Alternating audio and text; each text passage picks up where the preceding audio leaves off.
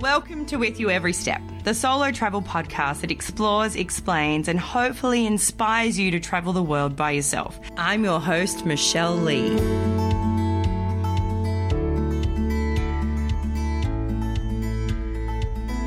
Welcome, everybody, back to With You Every Step. This episode, I have a returning guest. Helen is back, but this time she's not with me. This time she's in the UK, and we are going to talk about Galapagos Islands. We're going to talk about how we did the Galapagos Islands on a budget, and we'll give you step by step. So, hopefully, maybe pen, paper, mm, if you want, or you can just go back to this and pause it and listen again if you want to. It's your choice. Welcome, Helen. Hi, Michelle. How are you? I'm doing well. How was the rest of your travels? Absolutely phenomenal. Thank you. Yes, very good. So, since I last saw you, I have been lucky enough to go to Bali in Indonesia. Um, I was lucky to go to a wedding in South Africa and also spend some time in India, also for a wedding. But I am back in the UK now and um, speaking to you in the morning where it is night time in Australia. So great to chat to you. We did do Galapagos Islands on a budget, so let's go step by step and really break it down on how we did it and everything that we did and how much everything cost. So if people go, they know how much they're going to be spending roughly. If they do it the way we did it, I mean, obviously there's different ways of doing Galapagos Islands, and going on a boat is the most common way. I get really, and you've probably heard me say already a thousand times, I get really, really motion sickness. So being on a boat for a week to me sounds nauseating, literally. So it is not ideal. So we didn't decide to do it that way. We decided to do it where we stay on the island. So we started off in Quito, didn't we? Yes, that's where I flew in. Um, how do you fly to Quito from um, Australia? Because there's not a direct flight, is there? No. So I had been in Peru before that, but normally for us, yes. we'd have to fly via Santiago and then up. Yes. So that's the way I had to go home from Santiago. I had to go via Lima and then mm-hmm. down to Santiago and then across to Sydney and then Melbourne. So it was quite a trek. Okay, so from the UK or from like Europe, I flew uh, London, Miami, and then down. There's a direct flight from Miami to Quito. Um, but also, I know that there are other airlines, such as there's one in um, the Netherlands, and I think from Spain you can get to South America. But from the UK, you do have to go via the States usually to get to Quito, where you can then fly Quito to the Galapagos. I don't think there's any direct flights to the Galapagos, they all go from Quito Airport. Did you have to get a ESTA from the US to be able to fly in and out? Yes, I did, but I didn't realise that. So I had to do it on the morning of my travels. Um, so I arrived at Heathrow and I needed to get the ESTA on the day. So luckily, I'd already been to America earlier um, on, maybe like a year before I'd been to Chicago, and then a few years before I'd been to New York. So I already had the ESTAs approved, so it didn't take too long. But that was a real um, oversight on my behalf because I was flying through Miami, but of course you still need to get the ESTA even if you're just flying through. So that's a top tip if you're coming from the UK um, and going to Quito, then on to the Galapagos. I think that's from anywhere. If you're going via the US, you need an ESTA. So for those that don't know, it's a visa to go through the US. I think it's is it 15 US dollars? Um, I think so, yes. And that's not even to stay. No, that's right. So I had to, I mean, I was going back to the US. I think now it lasts maybe two or three years, the ESTA, but this time I'm a dual citizen. So normally when I fill it out, it approves it instantly. But this time, being a dual citizen, America has now tightened their reins on things. So I had to wait for mine to be approved. So I had already paid for my flights, thinking there would not be an issue. And then when it bounced back and said waiting for approval, I went into panic stations and thought, oh my gosh, what if I get rejected? What? I've already paid for everything. I hadn't even thought of that but then it got approved. I can totally sympathise. I was waiting at Heathrow Airport for my ESTA to come through, and they wouldn't let me go through security until that had come through. So it did take an extra half an hour or so, just nervously waiting on my phone. Thank goodness for smartphones now because we we're able to um, apply for things straight away. Oh, wow. That would have been quite scary. I was waiting nervously at Heathrow for my ESTA to come through, um, but it did the start of a three month trip. And yes, I had friends to meet, yourself and Heidi in Quito, all ready to go to the Galapagos together. Well, that's right. So Heidi and I had flown in from Lima, and I think you were meant to be in hours before us, weren't you? Yes, so I was expected to be there a couple of hours before you, but my flight was delayed. Um, so I arrived maybe five minutes before you. Um, but I had plenty of time to go and buy. Do you remember I got the welcome balloon? I've got a photo of it. I'll, I'll put the photo up on my Instagram. It's a great photo. We look exhausted, but it was a great picture of this Helen standing at the airport with this beautiful little balloon. It was very cute. It was very cute. It was a good start. So then we ended up staying that night because we flew in late, which I it, I don't know. From what I gathered, a lot of the flights look like they did come in late to Quito, and then to fly to the Galapagos, it's not till the next day. So we had to get accommodations. And I found, I think it's called the Quito Airport Suite. I, I, I found it really hard trying to find accommodation in Quito because the actual town is really quite far from the airport. So for us to get there, I think what time was our flights got in? 11:45 p.m. We weren't at the hotel until midnight. Yeah, we didn't want to go and stay in the city and then have to come back in early in the morning to get a flight. So I found something close to the airport and if you go on their website, they had a special through their website, I guess saves them money through bookings.com and things like that. If they go direct through the website where you get a free shuttle from the airport. So I booked through their website and we got that free shuttle. And so I just made sure I kept sending them reminders Hey guys, is it still okay that you're picking us up super late from the airport? They said, Yep, yeah, we'll definitely be there. And they were. So that was good. So we ended up going back there and then we had that night there woke up in the morning. I'm celiac, gluten free, so I can't have wheat or flour.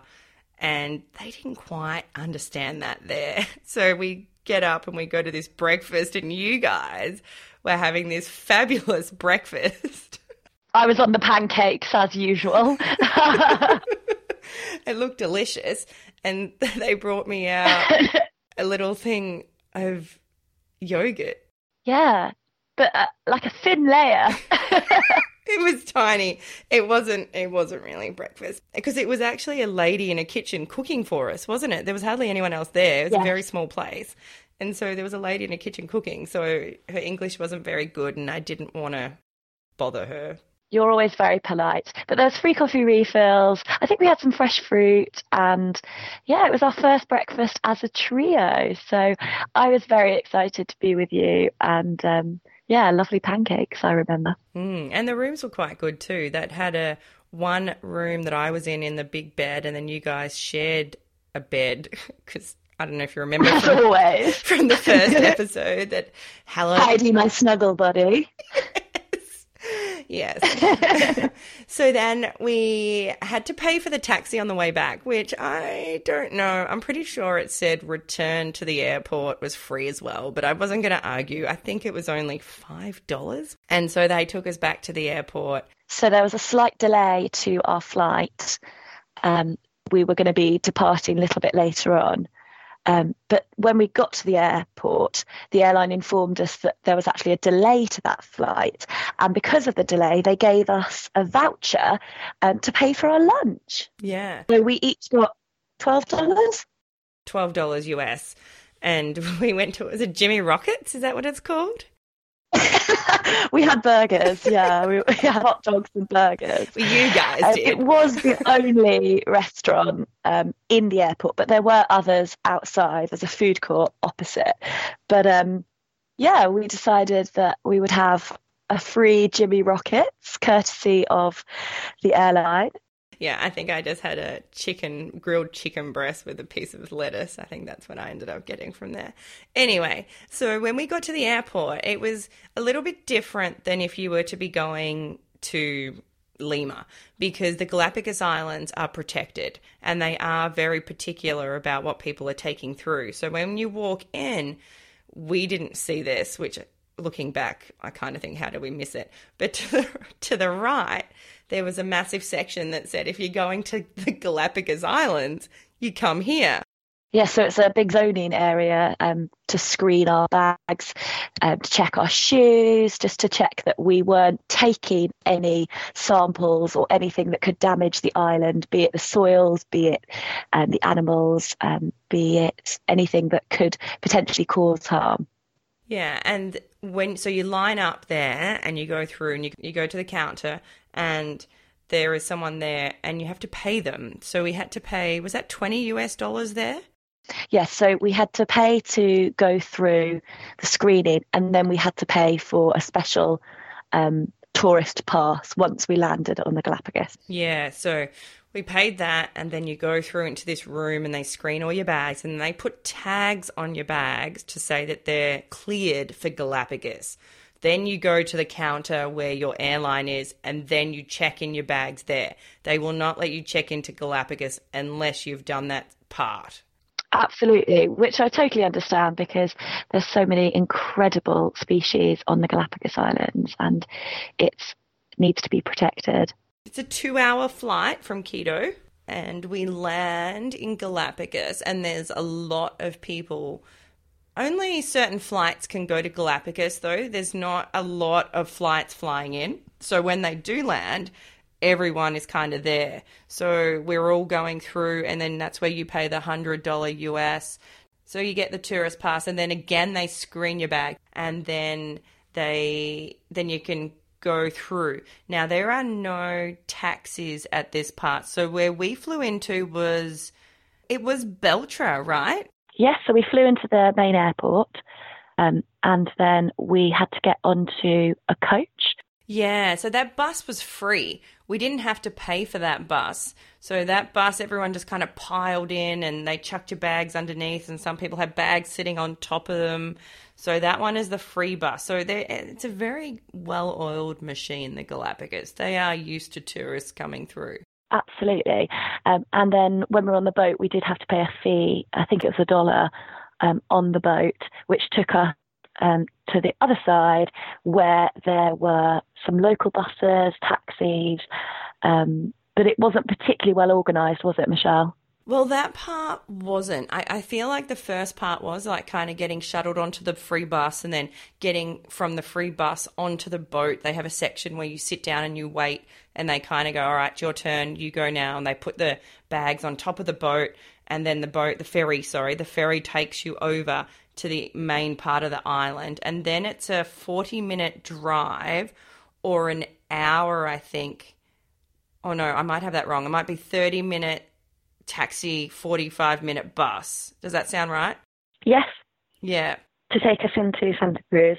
Yeah, that's right. So it's the the taxi was 25 US and there was 3 of us or the bus I think was only like $3 US per person, but everyone was kind of jamming on the bus and it was stinking hot and coming from Quito where it was colder, we all had quite a lot of clothes on, so we weren't dressed for that heat. So we wanted to just hurry up, get a taxi, and then get out of there. And that's where, yeah, we met that lovely French woman. Yes, we rescued her because um, everyone kind of piled into taxis. The bus was full and she didn't have a ride. She hadn't made it onto the bus, so we invited her into our taxi. Um, and I used my GCSE French to communicate with her, uh, quite poorly actually, but um, we we did we did understand where she needed to go, and um, so I think we did a good a good deed there.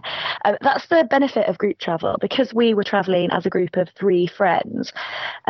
The cost of the taxi we could share. If you're traveling on your own, then it wouldn't make sense to travel by a private taxi everywhere. But sometimes, if you're traveling in a larger group, it can be a, a good way, an efficient way of traveling because we didn't really have that much time on the island. So we wanted to uh, make the most of it. Um, but yes, we got that private taxi, which took first our lovely French lady, who we dropped at her hotel, um, and we kept bumping into actually, didn't we? Which was nice.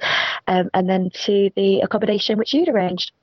Yeah. So with the taxi, we happened to pick the taxi driver that was kind of in charge. So he was there to make sure that no one was left behind.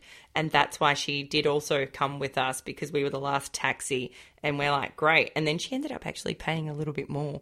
So it didn't cost us very much because she did, she said, no, you saved me. So here. And so she gave us some extra money. So that was kind of sweet because we're all like, yeah, she was lovely. That was a really, really sweet gesture. Um, but yes, uh, they're not going to leave anybody behind. Um, so yeah, all good. So I do recommend if you are traveling by yourself, I would probably get the bus. I mean, it saves a lot of money. You don't want to really be paying 25 US dollars by yourself, but or you can do what she did, which was kind of find some other people and just be like, "Hey guys, are you in a hurry? Do you want to get a cab? Let's share it." And I'm sure you might find some people that might be able to do that with you as well. We were happy to do that. Oh, of course. Um, and then we got to our accommodation, which was lovely, which you'd found. That's right. It was Hostel Beltra, but it actually also has another name, which is oh Beltra Apartments and Suites. I think. Was it Baltra? B A L T R A. Yeah. Baltra. You're right, Baltra. Beltra. That's your Australian accent coming through that. I'm like, darling, it's Baltra. and that's what I was saying. I didn't even hear that you were correcting me. I'm like, mm, no, yeah, I'm Beltra. That's what I'm saying. Uh, Queen's English. and this is this is what happens a lot when you have people traveling together that are from different countries. There is a few a few language issues at times when we can't quite understand each other, but it's all the fun of it. so Beltra, is that better? I'd say Baltra, but that's okay. Isn't that what I said? Not to my ear, but it's okay. I'm sure your listeners can decide. we ended up there, which I had arranged. They had an apartment, and I thought it would be better for us to kind of have solid ground, have somewhere where we can cook so we don't have to eat out every day because I know anywhere in the world that you go and you have to buy three meals a day, it gets very expensive. And thinking it's a tourist island, I thought that it might be tourist prices for meals and I thought it might be really expensive. And knowing it's in US dollars, for me coming from Australia, it's not so good the US dollar to the Australian dollar. It it really it really hurts our pocket. Where for you it's actually not that bad. Yeah, the pound um, was was pretty strong at the time of travel, so we got a place that had a kitchen and it had two bedrooms. One had a queen bed and its own ensuite, and then the other one had a kind of a double bed down the bottom and then a bunk with a single bed at the top. And then also out mm-hmm. in the lounge room where Helen ended up sleeping, there was a couch that converted into a bed as well. Yes. And so there was two bathrooms. The other bedroom had an ensuite as well. So it was quite a good place, especially for families. I mean, I think a family would love that place. Yeah, it was really, really lovely. Balcony, really good kitchen, and just really nice to be able to get up and make our own breakfast. And it's always fun going to supermarkets in foreign countries. I always love exploring and finding new things. So yeah, we had a really good time. Um, and we we did eat out. We just kind of mixed it up and would sometimes cook for ourselves and sometimes go out. But you do really save by making your own breakfast. But we would pack up our own lunches as well. So each morning I would boil some eggs and make some sandwiches. And for you, being gluten free, it just meant you had a lot more options to eat well. well, that's what we thought. Well, that's what I thought was going to happen. It didn't really happen because they didn't have much fresh fruit and veggies there, did they? The little supermarket, the place where we stayed at was in a great location. It was walking distance to everything. So that's what I wanted. That was definitely it's a tick. If you're walking distance to the main things, that's what we need when we're on that kind of holiday. And this place was and we we get there we thought okay, let's go to the supermarket, get things so we can have breakfast in the morning, come back have a shower, and then go out for dinner. That was our plan on day one once we got there because we did end up flying in quite late because our flight had been delayed. So we went to the supermarket and we, I was really excited to think I was going to get some yummy food. And I think I got, actually, I can't even, we, oh, I do know what we got that we couldn't eat. Do you remember what? I do. We thought we were buying bananas, but they were plantain. and we quickly discovered that plantain is not a banana. Um, and you have to cook it in a very specific way. Um, I tried and failed to boil a plantain, and I think I tried to fry some plantain, mm-hmm. we and it was just everything. disgusting. I tried to fry it, but I don't think we had any oil, so I think I used some honey, and then it just went hard. And of course, when you cook honey, it just goes to caramel and goes hard. So it was an absolute disaster. And I don't think I'll ever look at a plantain again. I know, but something that our listeners need to know is that they were green. So we thought that the green plantain were just unripe bananas and that they were going to turn yellow, but they were just green. And if you just say, we're like, they're still green. they're quite big bananas, quite long and flat. So then we discovered we'd bought plantain and then we tried to cook them by boiling them. I think we even microwaved one. We did. It we was tried a bit of an experiment. I googled. They did have Wi-Fi at the place we stayed at, and I did Google how to ripen. Ripen. That's the word I was looking for. How to ripen Yes. a plantain, and putting it in the microwave was one way. But all it did was it made it go black on the outside, but then the inside was still raw and it had not ripened. We could not soften that plantain. It was so, so tough. But Yeah. good story, quite funny. So I didn't actually get hardly anything from the supermarket. They didn't really have any fresh fruit or veggies. They didn't have rice cakes. They didn't have things that I could actually eat. So I ended up, I did find they did have a cereal, a gluten free cereal. So I got that. And I think I got some almond milk as well. And I think that's what I had for breakfast. But other than that, I didn't have anything for lunches or for dinners because they really didn't have anything. And I asked the lady that was running the hostel or the hotel, the mm, accommodation that we were staying at. It wasn't a hostel, and I wouldn't call it a hotel.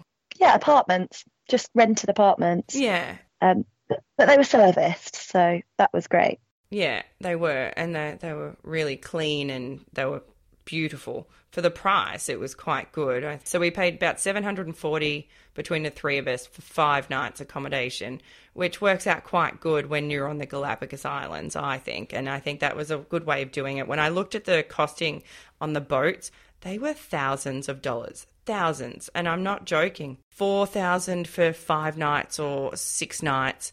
And no, no, I'm not paying that much just to be sick the whole time. No thanks. Then we went out for dinner that night. So we went to the grocery store, we came home, and then we went out to dinner. But we ended up going to, So we went to a street where in the evenings it's closed off and tables and chairs are put out by local restaurants which line the streets on either side. So we went across and of course everyone's bartering trying to get you to come and eat with them um, and we had a had a meal on the road which was was really nice so it's quite common to have like fish of the day with rice and plantain which which they cook correctly um, but you found you were quite limited with your options weren't you yeah, they didn't quite understand gluten free in those restaurants there. So I just kind of said rice and meat or rice and veggies. But the good thing about those places was the cocktail. oh wow yeah cocktail hour was fantastic we got some really good deals three cocktails for 10 US dollars. Yeah, I think so. Um, most were great, but do you remember the um, mojitos that we had, which tasted like tasted like mouthwash?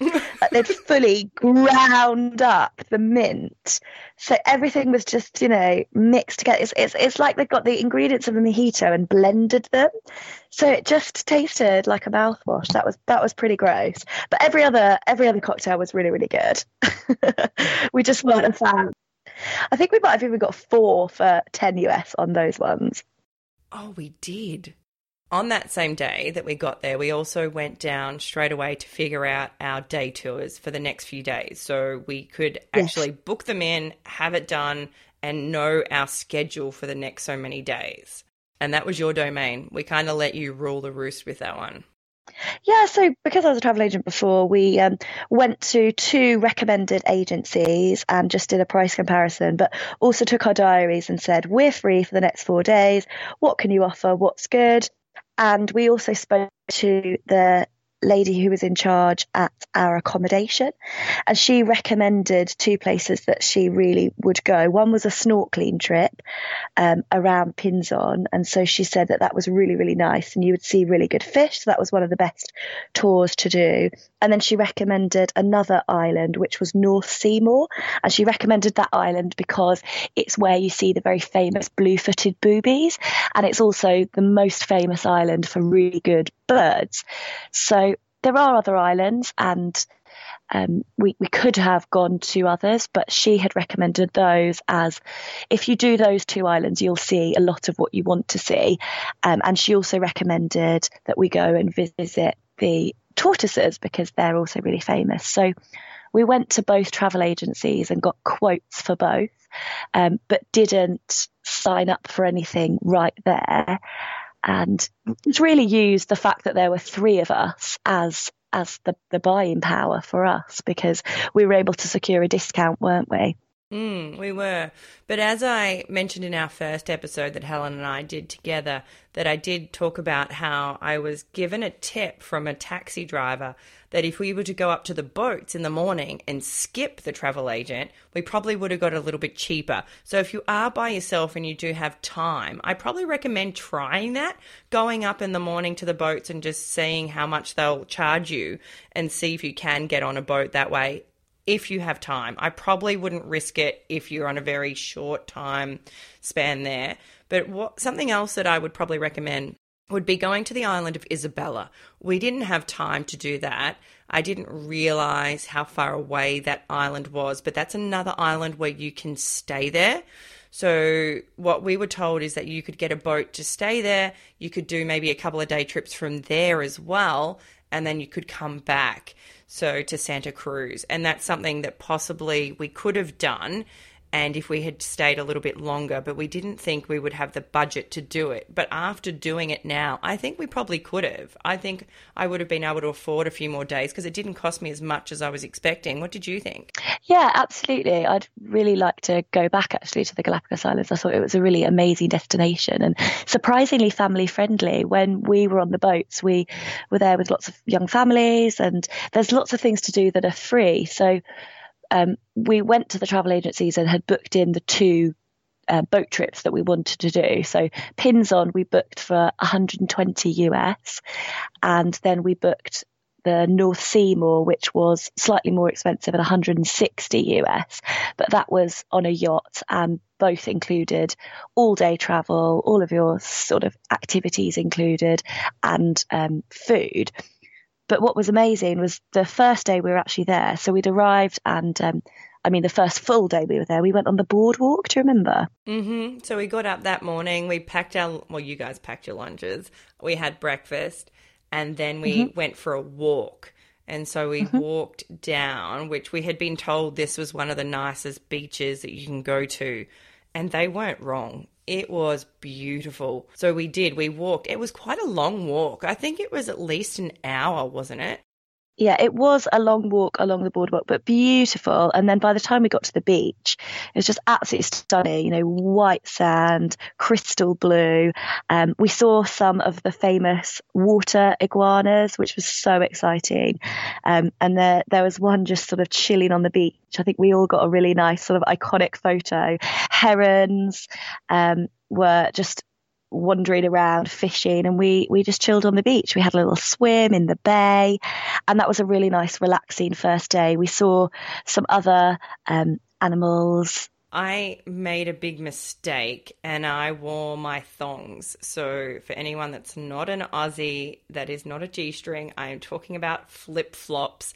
And so I, so I had my flip flops on, and being such a long walk, I ended up getting huge blisters in between where my plugger goes. And so, not expecting to have such a long walk. And then on the way back, we were in a hurry because we wanted to get to the Darwin, the Charles Darwin Centre before it closed. So, we all wanted to get this in all on one day. And we ended up spending a little bit longer probably at the beach because it was so beautiful. The water was so yeah. calm. It was so delightful just to lay in the water and take in our surroundings. And we didn't want to rush that. So we just decided, Not didn't we, that we would just chill until we were ready to leave. And then if we can fit it in, we'll go do it. But then, of course, when we decided to leave, we were then in a hurry because then we made that choice that we didn't want to miss out. Sure. And that was called Tortuga Bay, which was where we went to. It was the Playa Tortuga Bay um, in Santa Cruz and just so spectacular. And the boardwalk was really nice to get there. Um, and you're right, that afternoon we went to the Charles Darwin Centre, which is also in Santa Cruz, and it has lots of different animals, including, of course, what the Galapagos are really famous for, which are the giant tortoises. So they have a conservation project. On the way down, you guys, you and Heidi were walking a little bit quicker. I had I had plugger issues on my thongs, so I had these massive blisters that were building as I'd been walking. So I was starting to walk very slow, and I just said to you girls, just go, just go, I'll catch up. And as I was walking, I stopped, and there's one section where they bring in all the fish. And I actually spoke about this a little bit in my episode with Ben Pearson from World Animal Protection. And they bring the fish in, and the sea lions know that this is where the fish lives. So they wait and they wait for them to chop the head off the fish, and the sea lion grabs it and jumps into the water. That was one of my favorite moments watching these sea lions do this and just the thought process on them. You can see them thinking about it and looking, and they're sneaking. And again, I'll put some more of these pictures on Instagram so you can see these cheeky little sea lions lining up and waiting for the fish to be cut. And that was really special. That was on the main street in Santa Cruz, so down near the water and where they bring all the fish in. So it's actually on the way from our accommodation. We walked past all the shops and down that way to get to the Charles Darwin Centre. It was quite a long walk, hence the plugger blisters. So on the way back, you ended up running and grabbing a cab for us, and we ended up getting a yeah. cab back. I know you were really in a lot of pain. Um, so I did run ahead, grab you a cab, and then we had to come back and rescue you, didn't we? Yeah, I, I could not. the one-way system. I was broken. I was broken, and I still. It's been months now, and I still have the blister circle from that section. I have open walking shoes and I love them because they they have um, velcro straps across. I mean, they they do look a little bit like Jesus sandals, and I think they are men's sandals. They're not the most stylish in the world, but they are so practical. I don't wear socks with them, but you can kind of imagine the style. They're trespass, and I love them. So comfy, and uh, yeah. no blisters here, babe. no, I would probably recommend that than having the thongs because they did. They killed me. Normally, I wear, I need orthotics in my feet. I know it's so sexy. So I need to wear orthotics, and I have actual shoes that I no- normally wear, but because we were going to the beach, I didn't want to take them. And so that's why I had thongs on, not expecting to be walking as far as we did. The next day that we went to Las Grietas, so we got a water taxi, uh, which took us to these amazing, um, it was like a um, it's like these rocks, and then there's a little rock pool. Do you remember?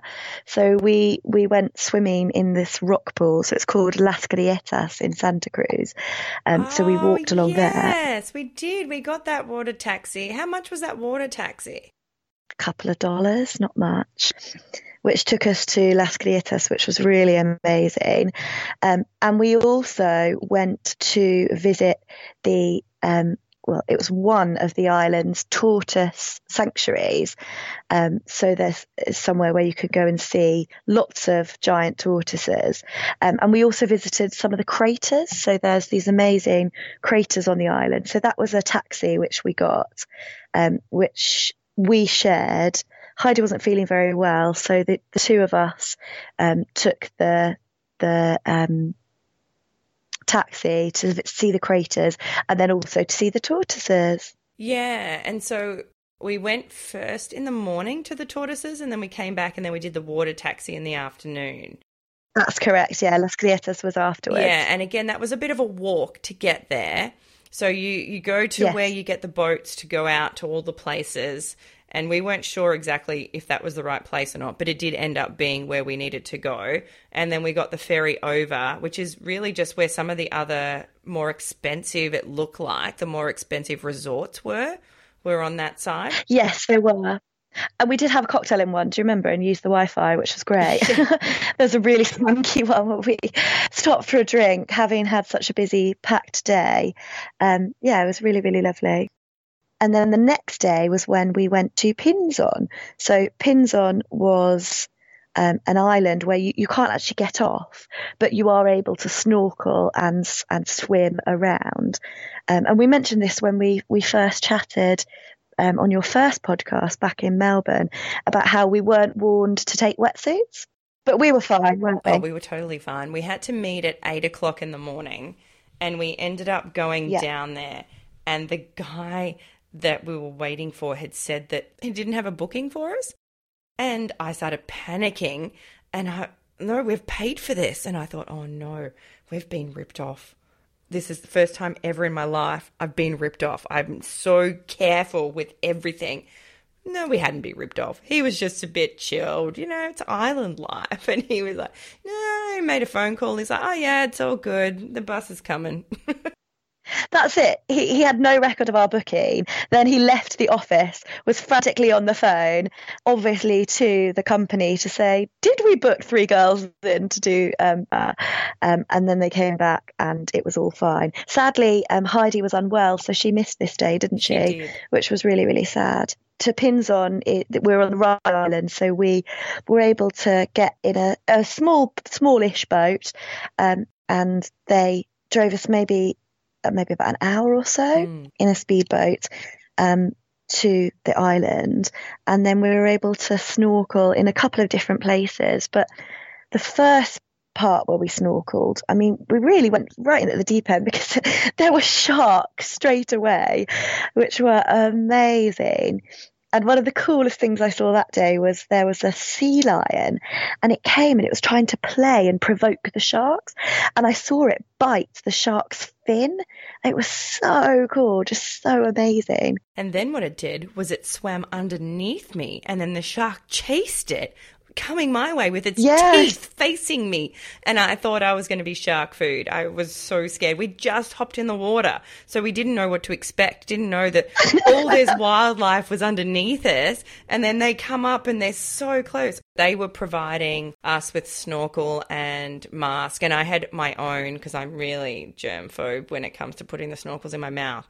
And so I had my own. But he said to me, actually, use our mask and just use your snorkel mouthpiece and our masks are better. And he was right. His mask was great. And so we jumped in. Helen's not the most confident snorkeler, but then you got over that and you were really good and you were loving it, weren't you? Yes, so I've had really horrible experiences snorkeling before. I've tried diving, but unfortunately, it led to me having a panic attack. It was not something that I'm comfortable doing, mainly because I had a tracheostomy when I was a baby. So I had a tracheostomy for three years, which is just a tube that goes into your windpipe. And so for that reason, I've always been a bit weird with snorkeling, diving.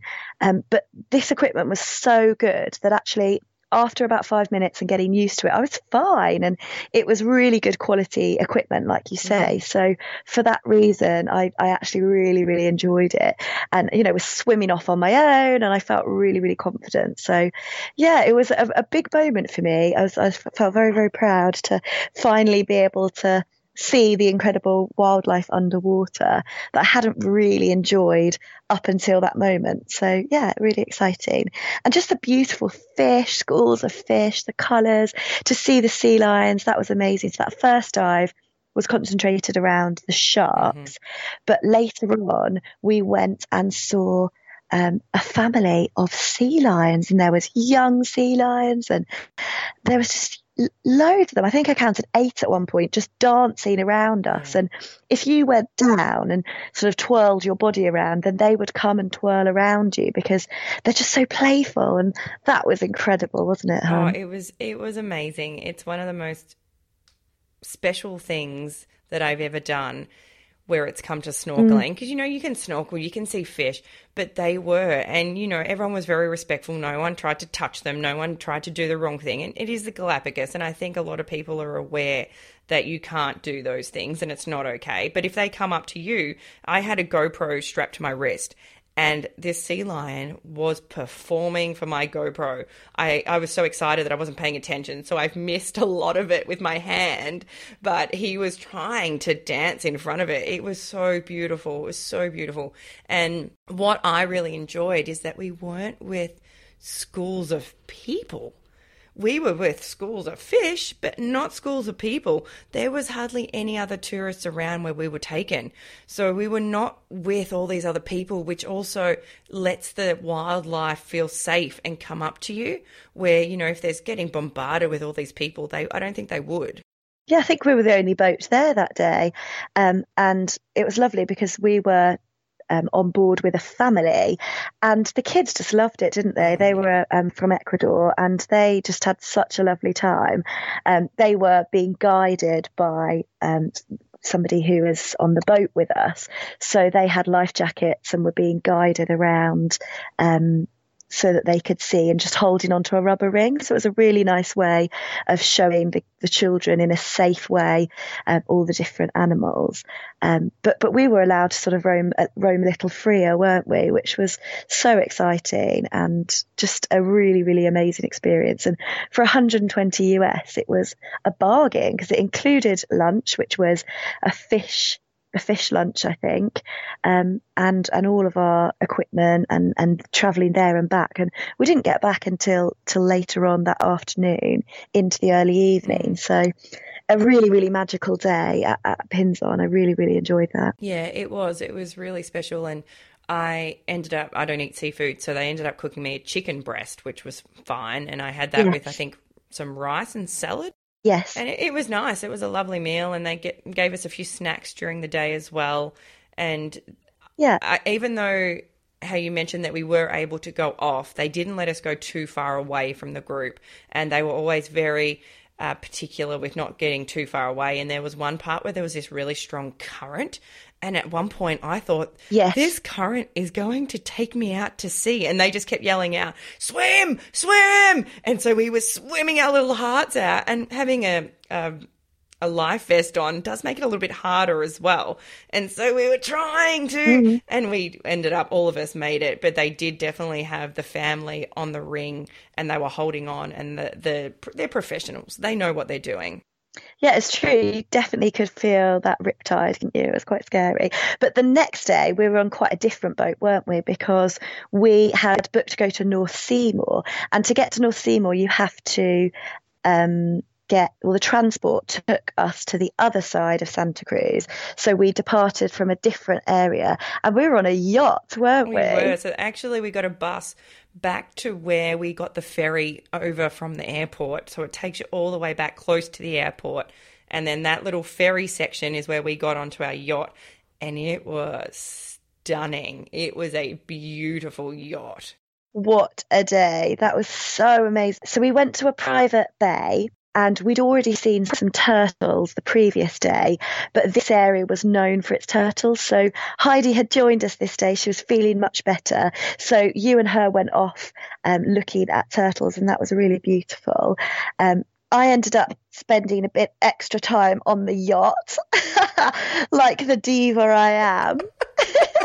you did. It wasn't till later on that we went to North Seymour, hey? Mm, and that was also just us. And it was us three. And I think it was just another family of four. Yes, so there was a family of four, but they also had their granny with them. Do you oh, remember? That's right. So there was five of them. Yeah, and that's it. That's all. So we had this yeah. whole island to ourselves. It was amazing. Um, and North Seymour is really, really famous for its birds. So after a spot of lunch, which was gorgeous. Again, it was fish, rice, and then we also had um, cake as well, um, and drinks and things. After that, we went to North Seymour Island. So the first thing we saw was the frigate birds. So the frigate birds are really interesting because the females um, just look like a normal bird, but the males have this they have this massive um, red ball on their neck, um, and they were just really cool. When we arrived, there was a sea lion on the section where we needed to get off. So we had to go another way oh, and climb up on the rocks to get around because he wasn't moving. He was just chilling. And so we had to go another way. He was, he was on the part where the boat goes into. So again, they're so respectful of animals in the Galapagos. They didn't want to disturb him. So we, we had to climb up a different way. And the time of year we were there, um, you could see the little chicks. So that was just incredible. We also saw baby sea lions. Do you remember? They were like playing in the rock mm-hmm. pools.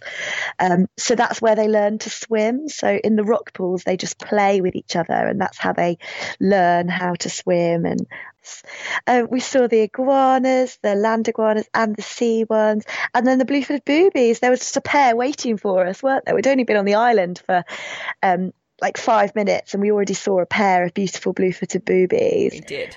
They were almost standing waiting as if they wanted their photo taken, weren't they? They were just sort of. They were totally posing. It was incredible. In the Galapagos, on the main island of Santa Cruz, where all the tourist shops are, the main t shirt that you see says, I love boobies. And then it has a picture of the blue footed booby. It's quite funny. It was beautiful walking around that island. There was no other people on there. It was just us and the birds and the colour of the island, it was just this bright red, um, and it was so hot. We were there in the heat of the afternoon, so yeah, you need a cap, you need sunscreen, you need water. But they did on the yacht. They kept giving us um, bottles of water, which had been kept in ice. So mm. um, they did really look after us to make sure we were well hydrated. We also saw a mating dance of um, the blue-footed boobies. Oh, so did. So you have the female who's sat um, on a rock, and then the male comes and does this amazing like fan dance where it um, spreads its wings and bends them, and it's just incredible. It's almost like a club where the men are prowling round the women, showing them their best moves, and that was just so cool. It was. It was very much like a club. it was and the lady was like tossing her nose up at him, like, no, not good enough. Work harder, work harder. She made him work for a good couple of minutes and they did eventually fly off together. So, I mean, that's a chapter. We don't know what's happening there. I would really recommend it to anybody who loves wildlife to, to go and visit. It really is one of the top places you can go. Um, just, just absolutely amazing. I think so too. We had a lot of fun. We it had a lot of um, a lot of good times. Do you remember that night we went out for dinner? I think it was just you and I, and we went to a special dinner. Yeah, it was that night, our last night, and Heidi still wasn't up for eating. So she said, You guys just go. So we decided to go, and we walked down the main street, and we found a restaurant that actually had GF gluten free options on their menu. It was the first place I had seen I think it was the only place.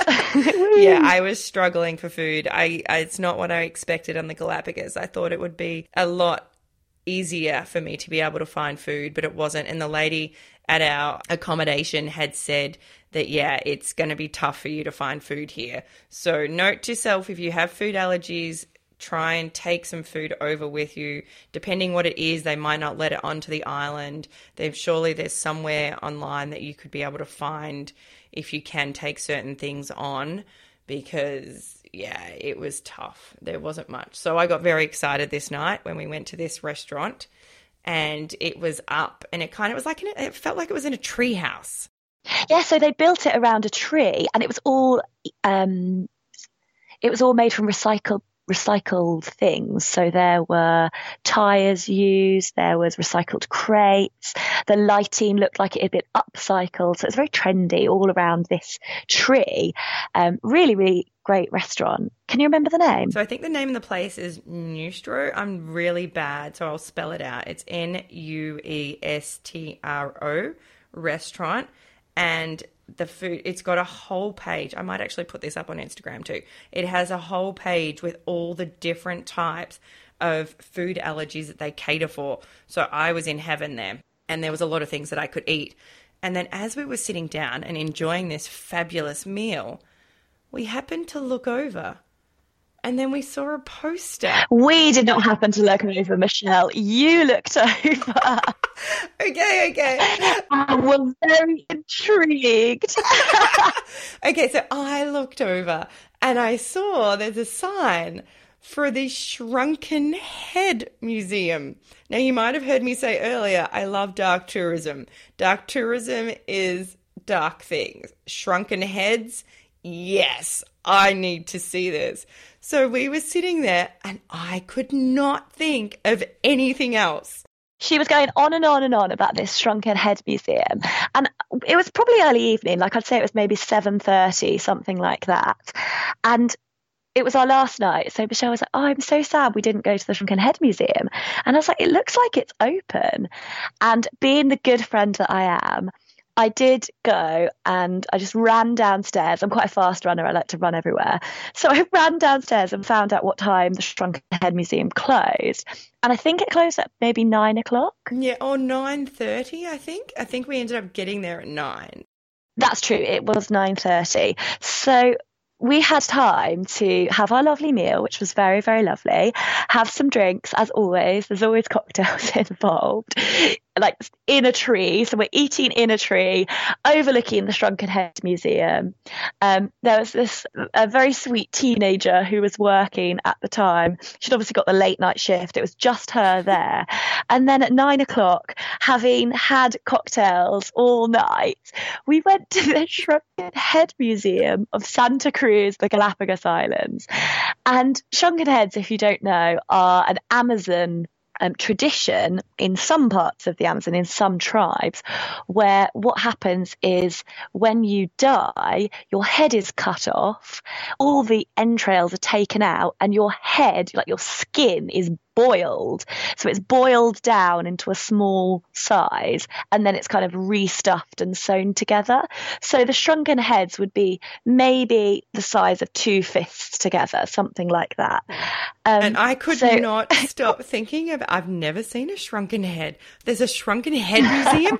we need to go and check out shrunken heads. That's all I kept saying all night. How can we not? What's it? What's a shrunken? We need to see this. And Helen is looking at me. How many shrunken heads did the Shrunken Head Museum own? okay, so so we go in.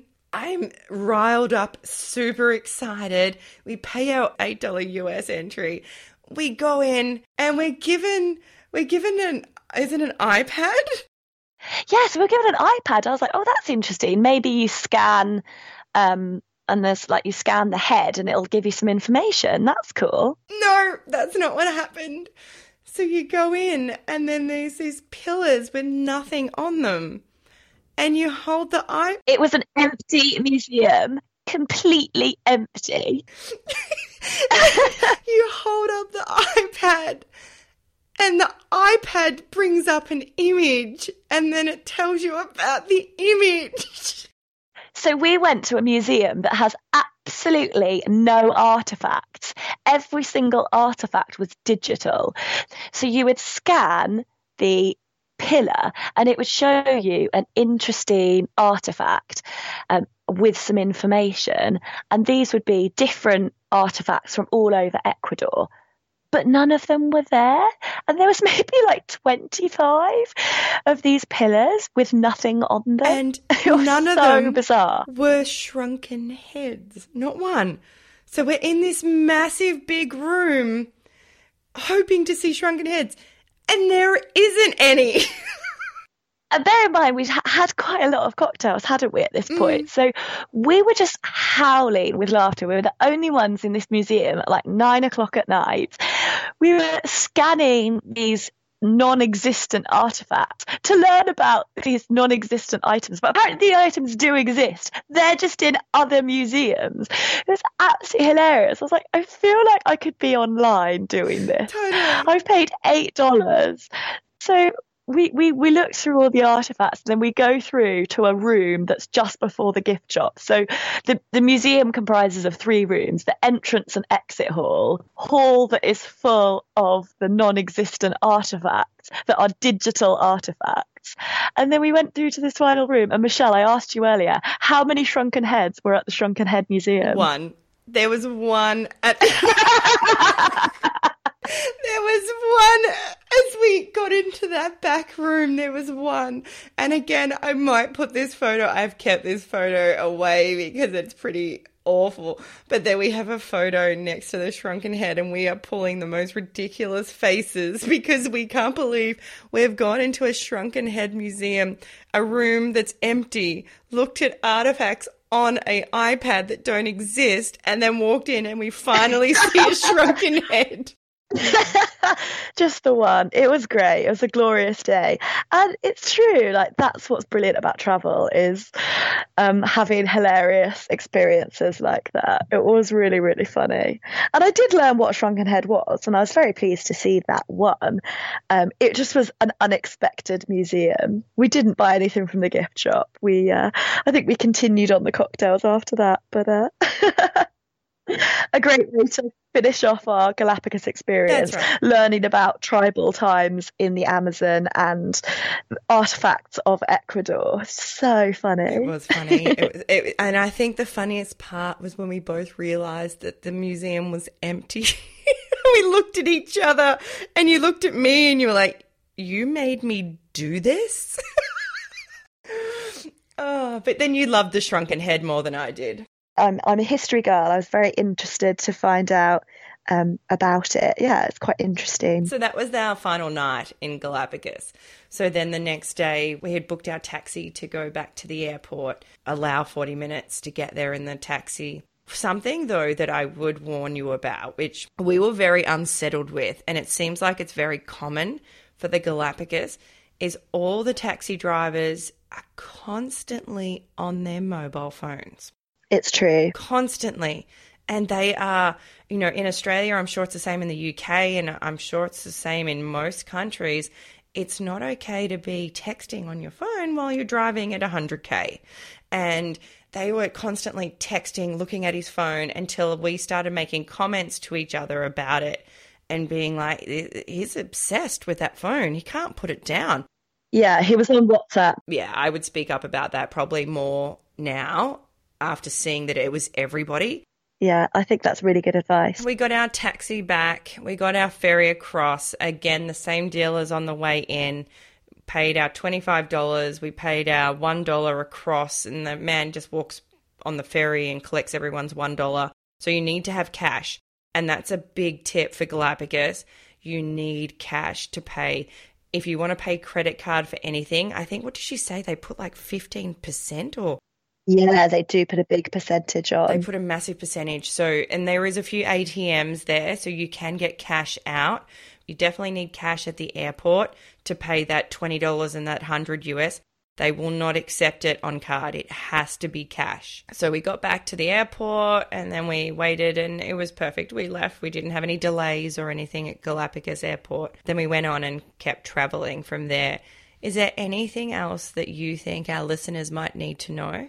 Obviously a lot of the places that we went particularly the islands weren't didn't have any shade. So i would just say to have a big hat lots of sunscreen and take lots of water because i think um, that's really really important. When you're walking around different islands you just need to make sure you are protecting your skin and making sure you're keeping cool. Um, that's just something I would say is for a safety point, um, and also just um, just to get out and enjoy the local restaurants. Um, there's really great seafood, of course. Being an island, the catch of the day was always really interesting. Um, and just to make the most of the free opportunities as well as the paid um, boat trips. I think staying on the island and visiting from there was a really great way of doing it, as opposed to being on the boat where you're being forced to buy their food, pay their prices, and we were in, in control of what we wanted to see and what we did. So I think that's always a really good way of seeing any island. Mm, and we could see where all those boats were, and they were all stuck together together. Where we went was nowhere near those boats. So we did have a very more local experience than the very tourist experience that you could see from all those boats. And I felt very safe on the island. I did not feel like I couldn't walk around by myself at night. And we asked if, you know, do we need to be back by a certain time? Should we not be walking around in the, like at after dinner in the dark? And our accommodation said to us, nope, you're fine this is a very safe island. And it felt like it too. Absolutely. It was such a, a, magical place. And in Santa Cruz, you've got all the lovely pelicans um, who will sort of entertain you by diving for fish and lots of different wildlife just all around. It really is an amazing, amazing place. So I'd really recommend it as a destination for travellers, families, and anybody who likes wildlife. It's just such a stunning place. And you can do it on a budget it doesn't have to break the bank. You really can. And I think you should. It is so beautiful. And I would love to go back. I've got a taste of it now and now I would like to see more. Thanks for joining me and explaining this with me, Helen. It's been great to talk to you again, and I'm sure our listeners are happy to hear your voice again. It's been a pleasure. Thanks for listening to With You Every Step, hosted by Michelle Lee. We do hope you enjoyed listening, and if you did, make sure you tell everybody. If you didn't, nobody likes a Debbie Downer. Please subscribe to get up to date with our latest releases and give us a thumbs up on our social media at With You Every Step. We love to hear from you. If you have any questions or inquiries, please email us at michelle at michellelee.com or head to the Contact Us page at our website, michellelee.com. That's also where you'll find all our blogs mentioned in the podcast. We love to hear from you, and if we have inspired you to travel, thanks for listening. Love life and adventure on.